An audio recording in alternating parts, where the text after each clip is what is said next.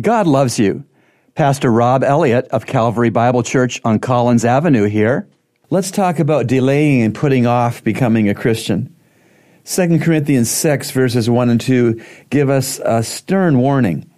They read, And working together with him, we also urge you not to receive the grace of God in vain. For he says, At the acceptable time I listened to you, and on the day of salvation I helped you.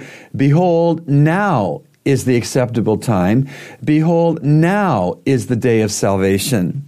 When it comes to getting right with God, there is no time like the present. Delay can mean damnation. There are no really valid reasons to put off becoming a Christian. Number one, some people say Christians are hypocrites. I say to that, so are some pilots. Will you fly without a pilot? Some say, I'll wait until I'm married or I'm a parent or when I'm old. I say, what if you don't ever get married? And what if you don't ever become a parent? And what if you don't ever live to be old? Some say, I want to have my fun first. I say to that, is it really fun? When will you know that you've had your fun time and now it should be over? Will it take crisis, pain, loss, betrayal, despair for you to know that your time of fun is over? And is your fun really doing you any good? And is your life not more important than your fun?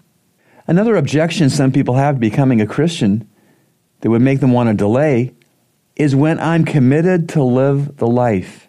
Will you ever be committed if you don't see Christ as Lord and Savior first?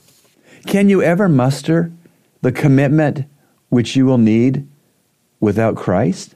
Does that commitment come from love for Jesus or from love for anything else?